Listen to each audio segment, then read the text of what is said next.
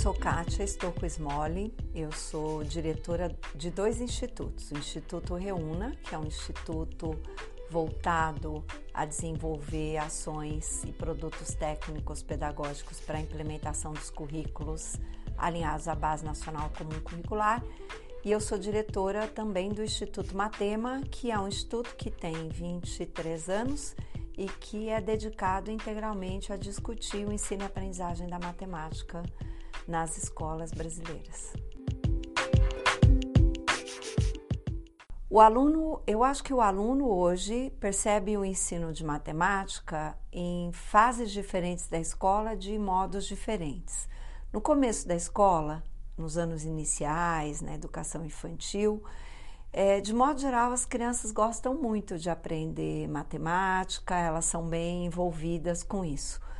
Conforme a escola vai avançando e as crianças avançam na escola, com a entrada de uma matemática um pouco mais formal, na hora que as crianças começam a aprender coisas de ordem mais complexa, como frações, e depois já na adolescência a álgebra, aí a matemática vai se distanciando da vida deles, das coisas que são próximas e, de modo geral, eles costumam não gostar. Né? Há muitos alunos que não gostam e isso também é, se manifesta no fracasso. A matemática é responsável, uma responsável importante pelo fracasso dos alunos na escola brasileira de um modo geral e na escola pública de modo muito particular. Né? Nós temos um número muito grande de adolescentes e jovens que terminam é, etapas importantes da escola básica, como o nono ano e, o e a terceira série do ensino médio, sem saber a matemática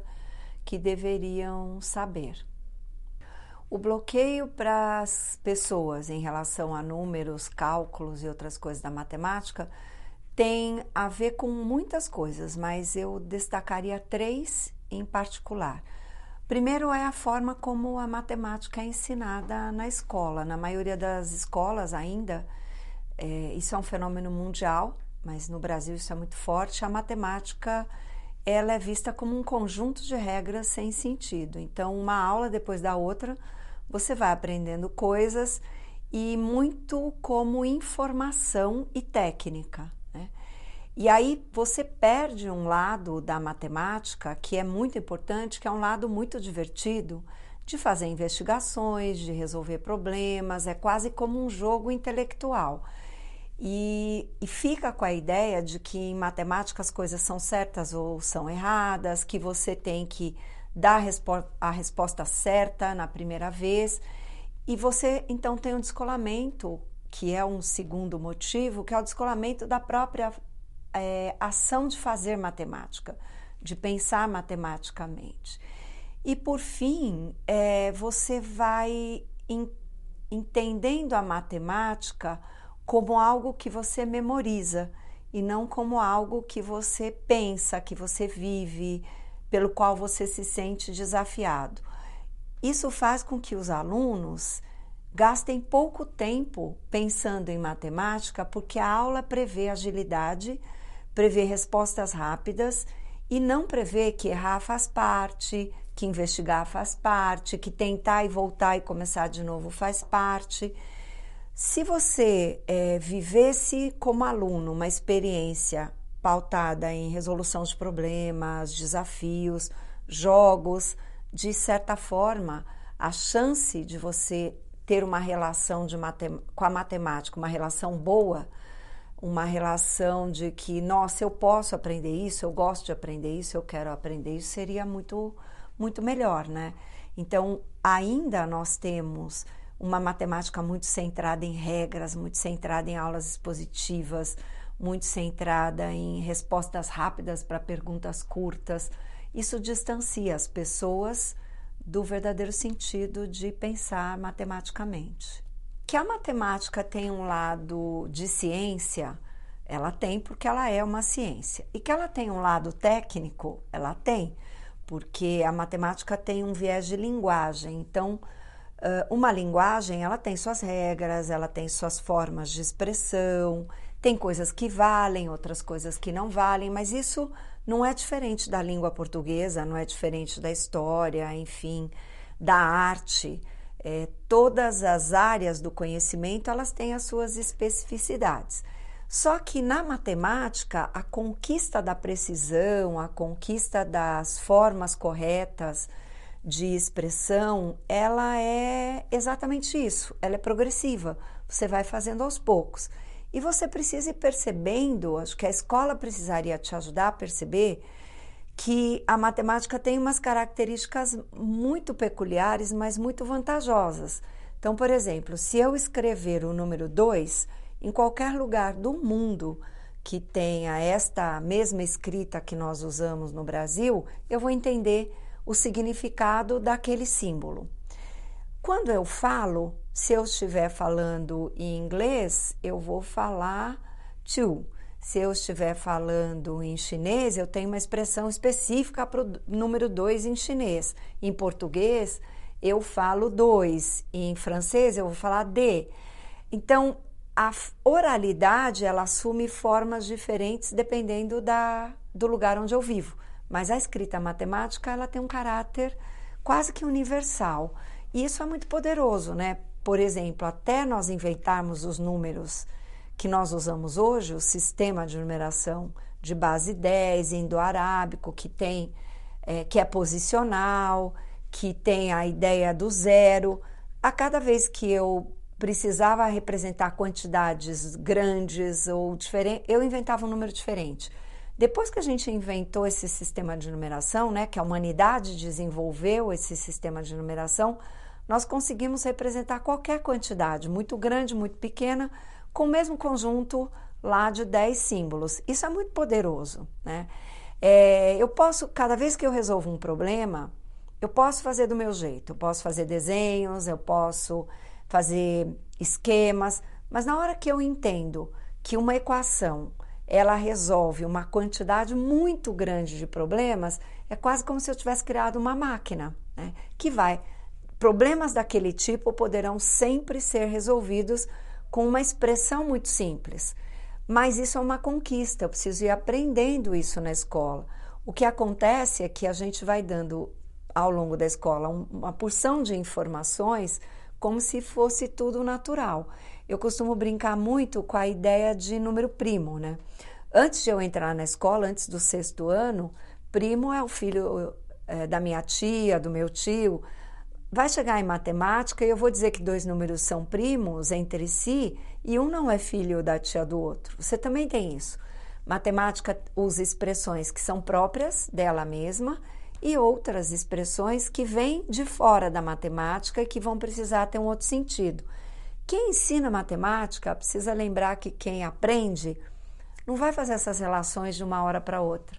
Então você precisa trabalhar os diferentes sentidos que um mesmo termo tem dentro da matemática, fora da matemática.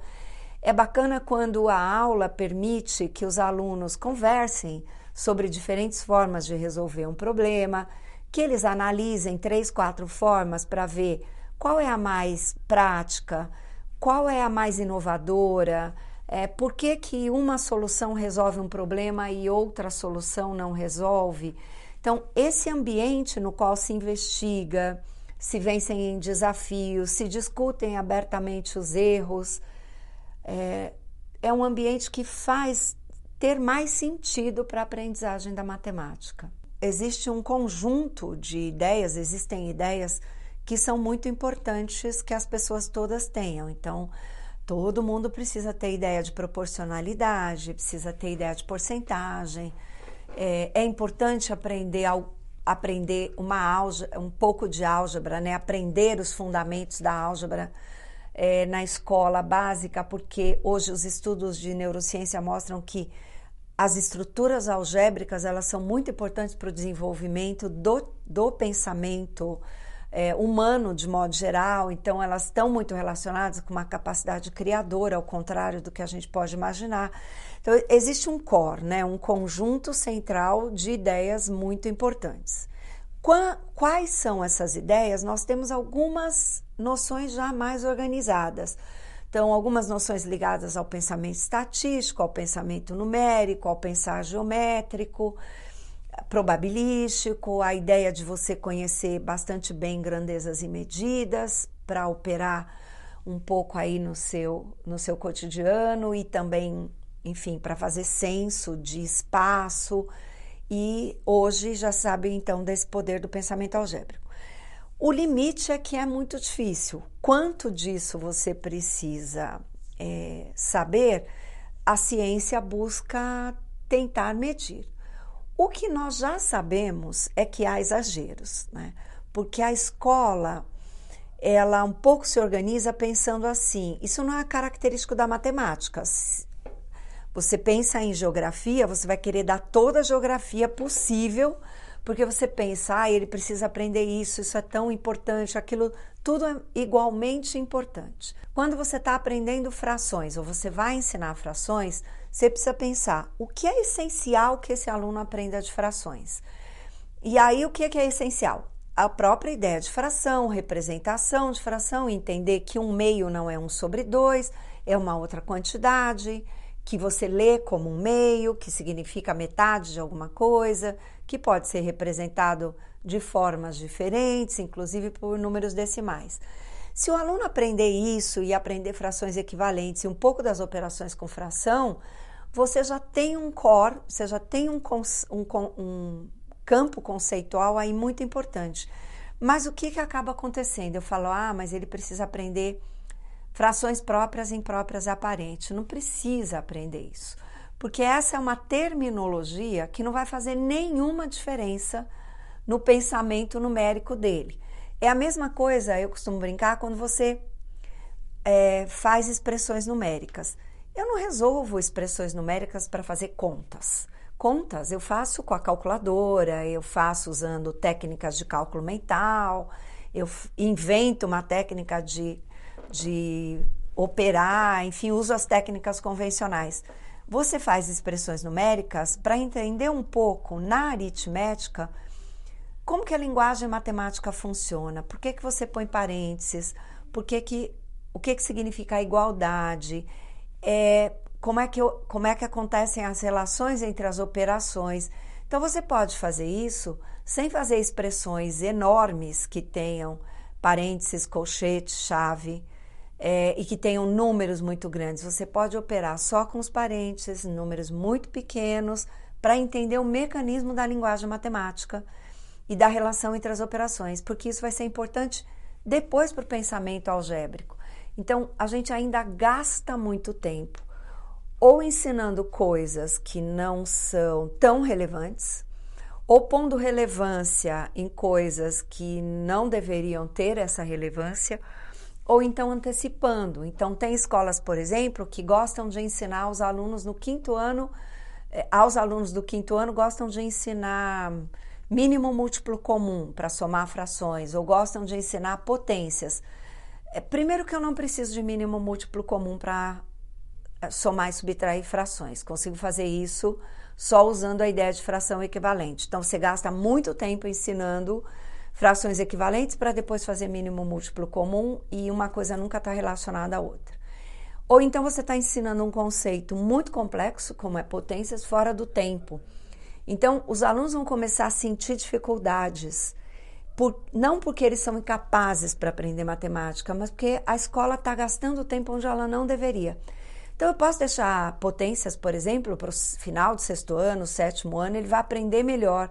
Ele tem estruturas cognitivas que estão mais apropriadas para desenvolver esse conceito que é mais complexo e eu posso gastar tempo naquilo que é relevante para o quinto ano. Então, acho que a escola precisa pensar isso. Né? Eu estou ensinando o que é certo na idade certa, eu estou ensinando, eu estou pondo relevância naquilo que de fato é relevante. Eu acho que a gente avança agora que tem a Base Nacional Comum Curricular, porque a base já coloca um pouco esse, essas luzes nos lugares certos, mas a escola ainda precisa entender que ela precisa desapegar, né? Precisa desapegar porque eu preciso aprender o que é central e não o que é periférico. É, eu fui professora de matemática do ensino médio muito tempo e eu dei muito tempo aula particular de matemática e depois eu fui ser professora de pessoas que iam ser professores e há, aí mais de 20 anos eu trabalho com a formação do professor, especialmente a formação continuada. E eu tenho uma experiência muito positiva com matemática. Eu sempre gostei muito de matemática, eu sempre tive muita facilidade e eu sempre amei. Né? Para mim, a matemática sempre teve esse, esse caráter assim de desafio, de é, querer saber mais e tal. E eu não me conformava com as pessoas que não sabiam. Eu não me conformo até hoje, né? Acho que é a, a, uma das causas aí que eu tenho na educação. E ao longo do tempo, eu fui estudando, fui fazendo pesquisas pessoais, eu fui estudando tanto no mestrado quanto no doutorado, mas também muito na prática. Por que, que os alunos não aprendem? E qual, quais são as estratégias que podem ajudar os alunos a aprenderem? E foi ficando para mim cada vez mais claro o papel da didática da matemática, da forma como a matemática é usada, é, é desenvolvida na sala de aula.